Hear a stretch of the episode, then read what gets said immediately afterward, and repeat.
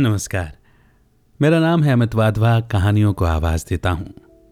और सच पूछिए तो मुझसे कहानियाँ पढ़वाना, जिन्होंने चालू किया मतलब जिन्होंने मुझे इंस्पायर किया कि मैं भी स्टोरीज़ नरेट कर सकता हूँ, वो हैं भोपाल की अंजलि खेर जी। अंजलि खेर जी कमाल की लेखिका हैं।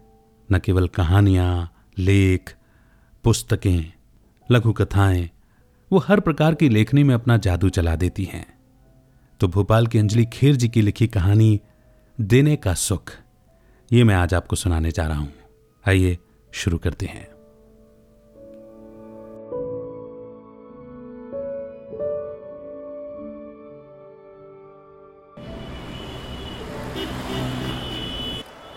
भैया, आप नए आए हैं क्या दुकान में? वो मेरे अरविंद भैया कहाँ हैं? आपको मेरी चॉइस समझ में नहीं आ रही है। अरे दीदी, दुकान में जितना भी लेटेस्ट माल आया था, सब तो दिखा दिया मैंने। दुकान का मालिक पुराना परिचित था। सो वो काउंटर पर आए और वहाँ खड़े लड़के को बोले, अरे तुम सर को, अपनी बिटिया को हम कपड़े दिखाएँगे। हाँ बताओ बेटी, आपको कौन सा कलर पसंद है? मैं निकाल दूँगा। नाराज़ मत होना। ये पीच कलर वाला लहंगा निकाल दूँ?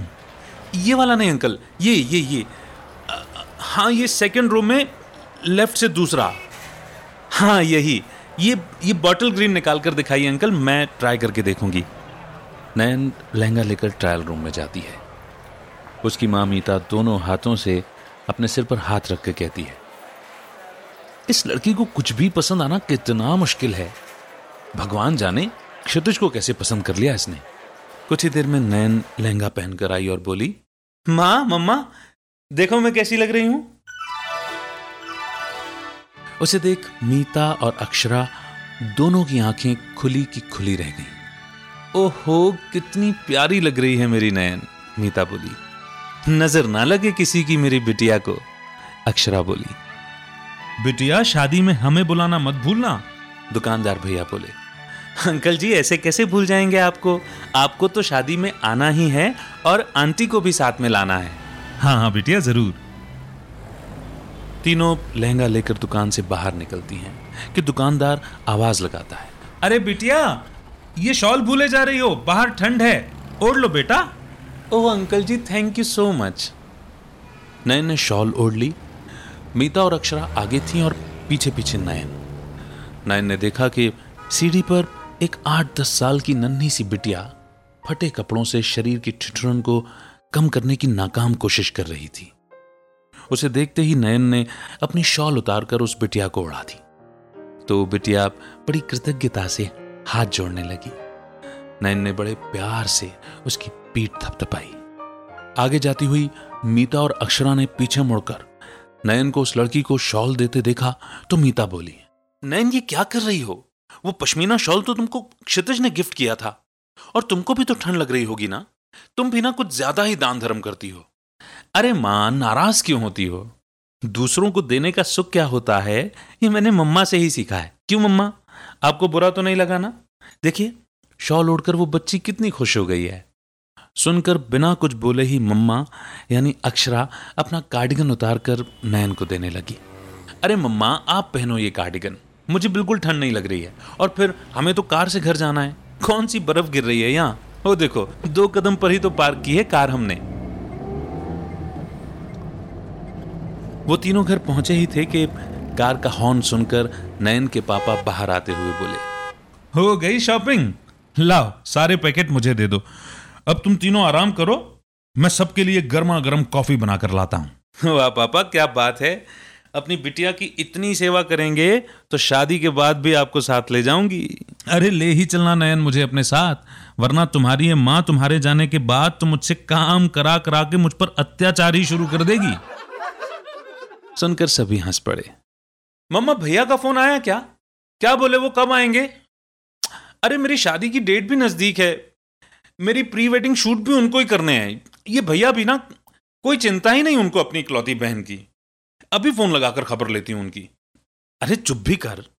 तुझे हॉस्पिटल में इमरजेंसी पे बुलाया जाता है तो दौड़कर जाती है कि नहीं? वो भी नौकरी करता है, फ़ील्ड पर गया होगा। काम में बिज़ी रहता है, छुट्टी मिलेगी तो दौड़ा चलाएगा वो। उसको भी चिंता है तेरी शादी की। रात में फ़ोन लगाना जब वो फ्री होगा। मीता ने कहा, ठीक है माँ, आप तो हमेशा डांटती रहो मुझे। मेरी मम्मा को देखो, कभी नहीं डांटती। है ना मम्मा? और कहते हुए अक्षरा की गोद में सिर रखकर नयन लेट गई। नयन के माँ पापा सामान लेकर अंदर कमरे में चले गए। मम्मा यानी अक्षरा नयन के बालों को उंगलियों से सहलाते हुए एक टक नयन को निहार रही थी। मम्मा, कितना अच्छा लगता है जब आप अपने कोमल हाथों से मेरे बालों को सहलाती हो। अच्छा मम्मा, एक बात पूछूँ आपसे? हाँ पूछना। मैं क्षितिज से शादी करना चाहती थी, लेकिन जब माँ पापा ने मेरी शादी की बात किसी और लड़के के साथ चलाई तो मैं नर्वस होकर बिना कुछ कहे रोते रोते अपने कमरे में चली गई थी। और आपने मेरे कमरे में आकर एकदम मुझसे पूछा था, नयन तुम किस लड़के को पसंद करती हो? किससे शादी करना चाहती हो मुझे बताओ। मैं तुम्हारी पसंद से ही शादी करवाऊँगी तुम्हारी। कैसे मम्मा, कैसे? अब कैसे मेरे दिल की हर बात जान लेती हो? वो भी बिना कुछ बताए। कुछ तो है मम्मा। अरे नयन जैसे तुम किसी की भी नब्ज देखकर उसका मर्ज पहचान लेती हो ना, वैसे ही मैं तेरा चेहरा देखकर तेरे दिल की हर बात जान लेती हूँ। मम्मा आप बात घुमाकर ना टॉपिक बदल देती हो हर बार। अक्षरा का हाथ अपने हाथों में थाम चूमते हुए नयन बोली, जो भी हो but I love you mama. सुनकर अक्षरा का गला शायद रूंद सा गया था, पर उसने दिल पर कंट्रोल किया और आंसुओं के घूंट भी निगल गई और नयन को गले से लगा लिया। नयन ने अक्षरा को बताया था कि मेडिकल कॉलेज के उसके सीनियर क्षतिज को वो पसंद करती है और वो दोनों लव मैरिज करना चाहते हैं। तो अक्षरा ने अपने देवर देवरानी से इस बारे में बात की और सबकी सहमति से नयन और क्षतिज की शादी पक्की हो गई। बेटी की खुशी में ही सबकी खुशी थी। नयन के माँ पापा अक्षरा और उसके पति ने दिलो जान से नयन की शादी की सारी तैयारियाँ की। नयन के प्री वेडिंग शूट से लेकर लेडी संगीत, शादी वगैरह की पूरे वीडियो शूट्स, नयन के भैया, यानी अक्षरा के बेटे पुलकित ने ही लिए। बड़ी ही धूमधाम से नयन की शादी हुई। अपनी शादी के हर फ़ंक्शन पर भरपूर एंजॉय करने वाली नयन अपनी विदाई की बेला पर सबसे गले मिल जार जार रोई।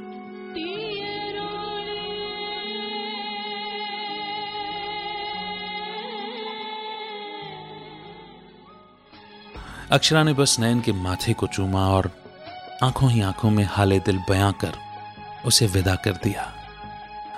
अक्षरा के दिल का दर्द अगर कोई जानता था तो वो थी मीता।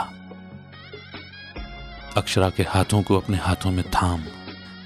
एक दूसरे से निशब्द संवाद किया और नयन के जाने के बाद एक दूसरे के गले लग घंटों रोई।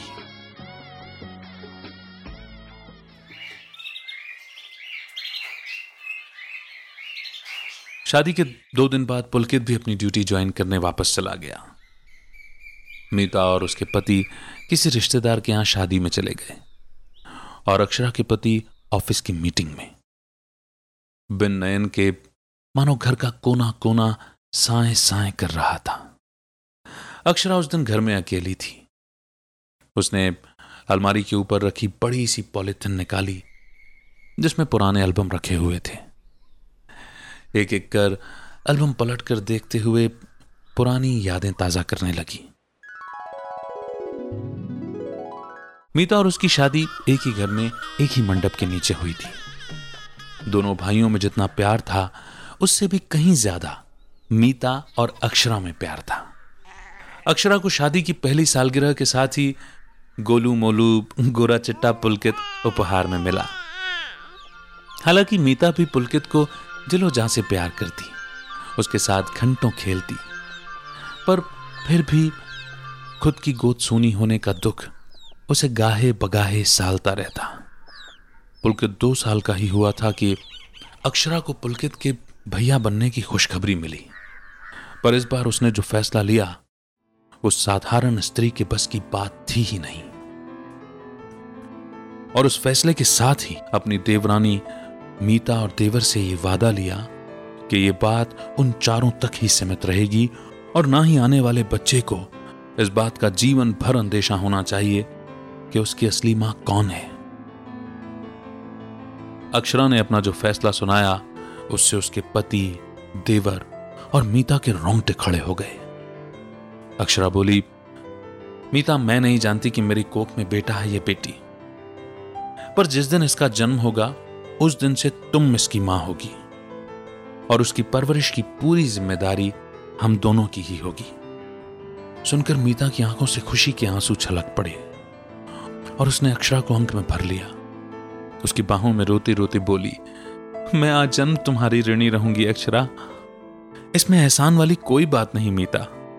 तुम मेरी बेस्ट फ्रेंड हो और तुम्हारी खुशी का ख्याल रखना मेरा कर्तव्य है। फिर इस बच्चे को हम दो माओ का प्यार जो मिलेगा? जन्म के तुरंत बाद अक्षरा ने मीता की गोद में बिटिया को दिया तो वो बड़ी बड़ी आँखें झपका रही थी।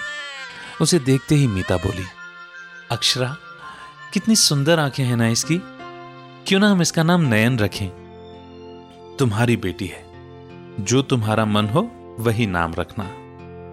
सुनकर मीता का दिल भराया उसने अत्यंत प्रेम भाव से अक्षरा को निहारा। अक्षरा और मीता का सारा समय पुलकित और नयन की परवरिश में बीत रहा था। नयन बड़ी मम्मी या बड़े पापा जैसे शब्दों से अनजान ही थी, क्योंकि मीता ने उसे अक्षरा और उसके पति को मम्मा और डैडी कहना ही सिखाया था। कहते हैं ना कि जन्म देने वाले से पालने वाले की भूमिका ज़्यादा अहम होती है। मीता की आँखों का तारा थी नयन। पर बेशक, जन्म देने वाली माँ के दिल का टुकड़ा होता है उसका बच्चा। नयन को महसूस ही नहीं होता कि माँ उसे ज़्यादा प्यार करती है या मम्मा। चोट लगने पर माँ के आंचल में जाए या मम्मा के। स्कूल से लौटकर माँ कपड़े बदलेगी या मम्मा? स्कूल की खट्टी मीठी बातें माँ को पहले सुनाऊं या मम्मा को? घर में आते ही दोनों में से जो भी सामने होता, वही नयन के सारे काम कर देती।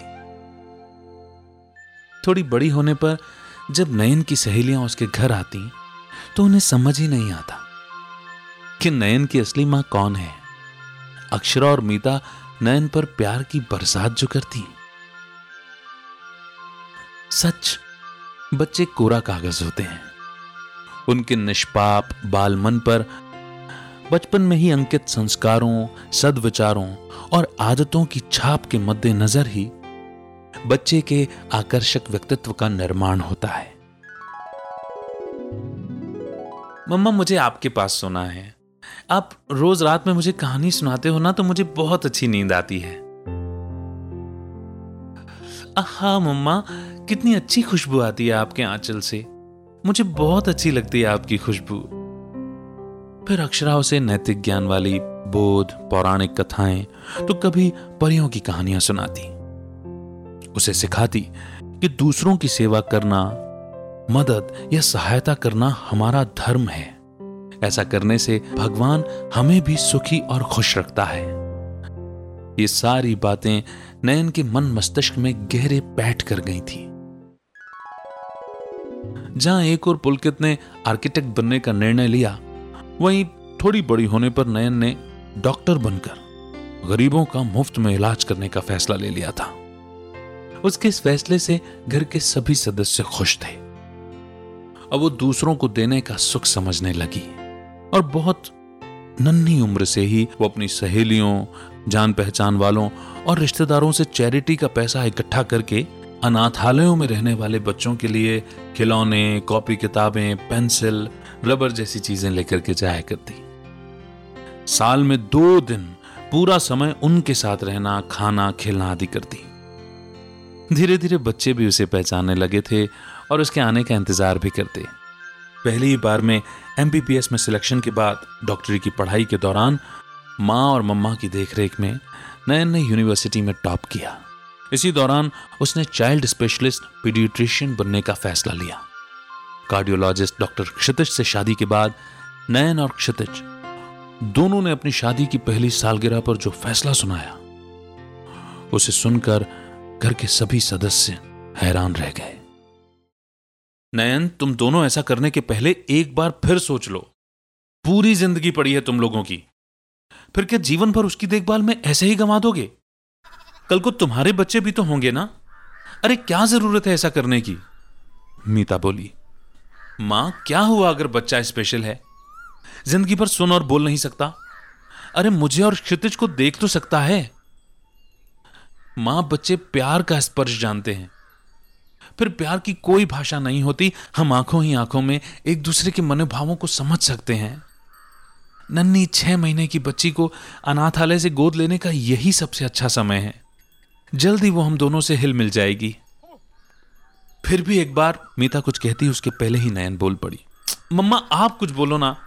आप तो मुझे हमेशा सिखाती आई हो ना कि दूसरों के होठों पर खुशियाँ ला सको तो हम भी सुखी रहते हैं। आपने तो मुझे ऐसा काम करने को कभी मना नहीं किया। फिर मैं और क्षितिज उसकी परवरिश करने को राज़ी और सक्षम भी हैं। अगर हमारा बच्चा ऐसा होगा तो क्या हम उसे ऐसे ही लावारिस छोड़ देंगे क्या? बस, नयन बस। नयन के मुँह पर हाथ रखते हुए अक्षरा बोली क्षितिज और तुम्हारी खुशी में ही हम सबकी खुशी है। Oh I love you mama. मुझे पता था कि आप मेरे फैसले का वेलकम करोगी, नयन बोली। पता है मम्मा और माँ, मैंने उसका नामकरण भी कर दिया है। मैंने उसका नाम रखा है पलक। अच्छा है ना? नयन की पलक? कैसा है नाम? अच्छा चलो ना मम्मा, आप सभी पलक को अपने घर लाने। और सभी अनाथालय की ओर चल पड़े।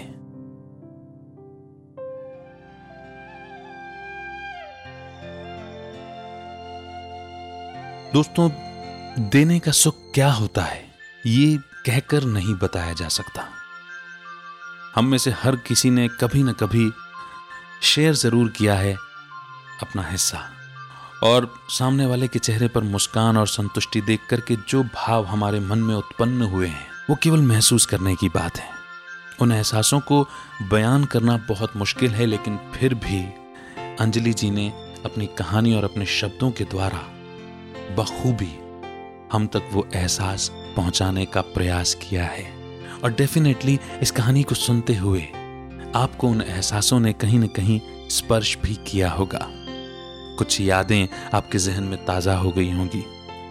कुछ फैसले आपने शायद ले भी लिए होंगे।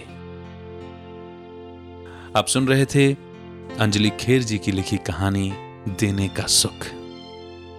अगर इस कहानी को सुनते हुए आपको सुख की अनुभूति हुई है अच्छा लगा है तो प्लीज़ ज़रूर लाइक कीजिए और शेयर कीजिए आपके अपनों के साथ, ताकि सभी को देने का सुख मिलता रहे। अगले पड़ाव पर एक नई कहानी के साथ फिर होगी मुलाकात। तब तक रखिए अपना बेहतर ख्याल। अमित का याद प्यार और नमस्कार।